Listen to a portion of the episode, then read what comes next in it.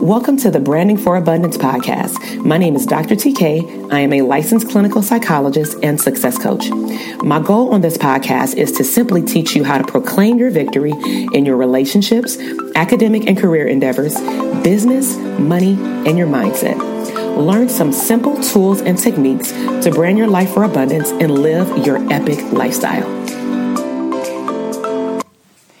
Hey, my name is Dr. TK, clinical psychologist and branding coach for mental health therapists. And so I want to welcome you to my channel, also to my podcast. And so it is August of 2020, and what I am choosing to do per request from individuals who either find me on platforms such as Instagram, YouTube, and my podcast is that a lot of mental health professionals they are interested in the information that I want to offer and that I have to offer, but that they also want the video because maybe they feel like they're in the room with me. I know that there are limitations as to when I solely record information for podcasts because maybe there's a detachment in regards to engagement with me. And so I want to try something different. I want to see how it's going to turn out. So make sure that you subscribe to my YouTube channel, give me feedback on the topic at hand that we'll discuss today.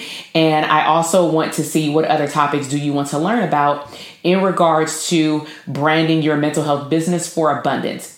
And so today I want to introduce a series, a three part series that I am going to be recording on my podcast for the triple P branding formula. Okay. So I will be looking at my notes um, just because I want to make sure that I cover everything. And so this is called the branding product formula. Okay. So in this video, I just simply want to give you an introduction to it. I want to ask you some questions just so that you can assess your brand and where do you want your brand to go. And then in part two and part three, we'll dive into developing a product so that you can meet the needs of your ideal client, also known as your client avatar. We'll discuss price points and a little bit more, okay? So, first, anytime I do like a master class, a CE, because I'm an APA CE instructor for therapists um, approved by the APA, is I like to assess to see where my clients are or where is the um, potential you know clients are because not everybody's my client but i want them to also assess their business because i don't like really telling people what they should do with their business but i would prefer to give you tools to assess what's going on in your business and then the answers from your assessment will actually tell you what to do in your business. I think that that actually sinks in well with the clientele that I actually attract, the clinicians who come into, you know, my programs and want to learn more about branding and marketing a mental health business. So my first assessment question is, what would your life look like if you were paid your value in your mental health business? So your mental health business can be a private practice. It can be different streams of income under your private practice, such as you wrote a book, you created an ebook or a workbook, you do workshops, you do live events, you do online trainings, you are a keynote speaker in your level of expertise. Maybe you are a panelist on a podcast or at a live event. But needless to say, based off of your what I call your MVP, your most valuable product because you're a most valuable provider.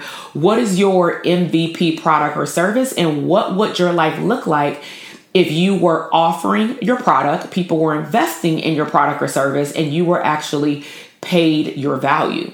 So think about how you live life now and then think about how your life will shift and change or how we would like to say up level if you are actually charging your true value because let's be real, a lot of mental health professionals you don't charge your true value, especially in the beginning stages of your business.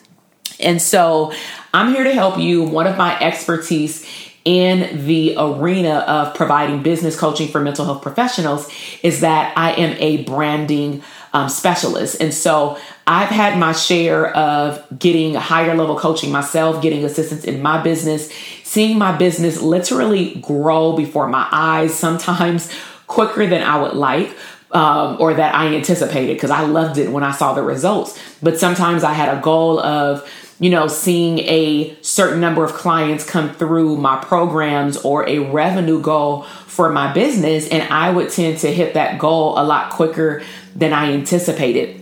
And so I want to give you a simple method to assess what your branding style is for this particular product or service and then we'll talk about you know price points and things like that in this three part series so i'm going to introduce to you first the triple p formula and then throughout the series we'll go a little bit deeper okay? But the goal is is that i only want to give you one actionable item at a time so one p out of the three at a time because i want you to take fast action. And so the first p is product choice. So do you know what your customers want and how much are they willing to pay for it? Okay. And I'll give some examples in a moment, but that's the first P is do you do you know what your product is, your service is? Do you know what your number one uh, hit wonder is, right? I know for me, for therapy, I have been very successful in individual and family therapy, but I've recognized that one of my biggest expertise in the beginning of my private practice was working with difficult teens you know, eight years ago. And so that would have been, if you would have asked me then, that would have been my product choice, right? The second P is profit. So you want to be able to assess and determine whether or not you can actually sell your product or your service to your ideal clients. So, what that means is that sometimes in the mental health field, or I would say in any business for that matter, we may believe, and you should, that your product or your service is popping, you know, it's good However, it doesn't mean that other people want to invest in it. It doesn't mean that people want to buy it. And we're not even getting into price point yet, but you have to offer something that people see of value. Okay, value is the key word. And then the third P is package. So this really gets into the branding and the marketing piece, but you have to have a strong brand for you and your product before you can start marketing it to the general public, right? So when we talk about packaging, if you already have clients, then this entails you serving your you surveying your current clients, you conducting your research and determining what's missing in the community. So for me, for example, when I was doing couples counseling and then I wrote my first book, I had to survey with current couples clients in my private practice and just with information I found through other books online, other webinars, um, master classes, or other programs that offer information on the benefits of couples counseling. I wanted to see what other people were offering in their couples counseling and then how I could, you know, implement the missing gap. Does that make sense? Okay, so let's get into product choice because that's the first P we're going to talk about today. All right. So, product choice. Think about if we're looking at private practice, okay? Think about your modality of treatment. So, what are you offering right now that you're really good at? Because you may be a clinician where you're offering individual counseling, family counseling, conjoint counseling with the child and the parent, group counseling, support groups. You're going out into the community doing things, right? But like, what is your number one type of modality of service, meaning where do you see the most transformation with your clients? Um, maybe even you may have expected that a client would take a little bit longer to go through treatment, but somehow, always in couples counseling, they seem to get through whatever obstacles they came in for, unless it's premarital counseling. They go through that within six weeks. However, in your individual counseling and they come in with relationship type problems, you may see that they are going through treatment for six months, a year, two years, if not plus that. Of course, one of the biggest obstacles is that they're reporting on a relationship issue and the other party in the relationship is not there. So think about the transformation that you would hope to have for your clients and what does what does your level of service offer them to fix their problem? So i'm going to give you the example of my couples workbook. And so i created this book called foundations the 12 steps to a divine marriage okay? And you can actually see the link in the notes where i have it in my amazon store that you can pick up your copy as well it's a pretty you know easy read not that thick of a book but it gets straight to the point right and it gets the job done in regards to helping individuals um, facilitate a mature conversation about things in their relationship that will come up over the longevity of their marriage, over their I would say ship, whether it's cohabitating or just long term relationship. So when I developed this workbook, I wanted to make sure that people could work on their relationship whether they were in session with me or not right? Now, the joys of coming into session and actually helping me help you navigate, or actually presenting yourself so that I can help you navigate through this book was that if any obstacles were to come up with you and your partner, for example, having a transparent conversation about these issues, or maybe you have to learn how to compromise and negotiate on different perspectives, that's what I'm there for is really to mediate a conversation and to help you come to one mutual agreement or conclusion. But I also recognize that not everybody wants to come to counseling or couples coaching. Um, not everybody wants to even make the investments for their premarital services or for the longevity and health you know, of their relationship. So I wanted to make sure that everybody got their hands on this book, even if they didn't want to come in for counseling, which meant that I offered a physical book. But I made sure that my book was reasonable, meaning it made sense for what they were getting. So, will this change the um, proje- trajectory of their relationship? Of course it will. Will it open up a dialogue to talk about things that they probably would never have talked about? Of course it will. However, I do know that the book is not that big, and even though it is life changing, they can't see every page before they buy it. And so I wanted to make sure that I created an easy yes offer. And so an easy yes offer for you may be download my workbook for 29 bucks. For me, it was download this book for $10 or $15 depending on what platform is it's being sold on because if I have the physical book and I'm at an event, it may be a lot easier for me to sell this book for $10 because that's also easier for cash exchange and it's just most books are typically $9.99 right? But in some instances i know that this book of course is worth more than $10 right? But you want to create an easy yes offer for your package. So when you think about your product choice you first want to as a recap think about what service or product do you know that your ideal clients want and that they want and need right now? Do you have a picture of the transformation that your product and service offers? And then, based off that product or service, you want to ask yourself, what is a easy yes offer that can at least if it's like a lower end product as a workbook what's an easy yes offer quote unquote price point that they can get into your funnel because maybe after doing a few exercises in this book, for example, they may then call and say, Hey, we're stuck in this section. Can we schedule a session? And of course you can, right?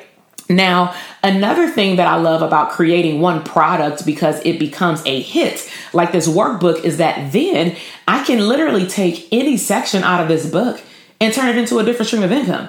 And so I can turn it into an online course, the entire book.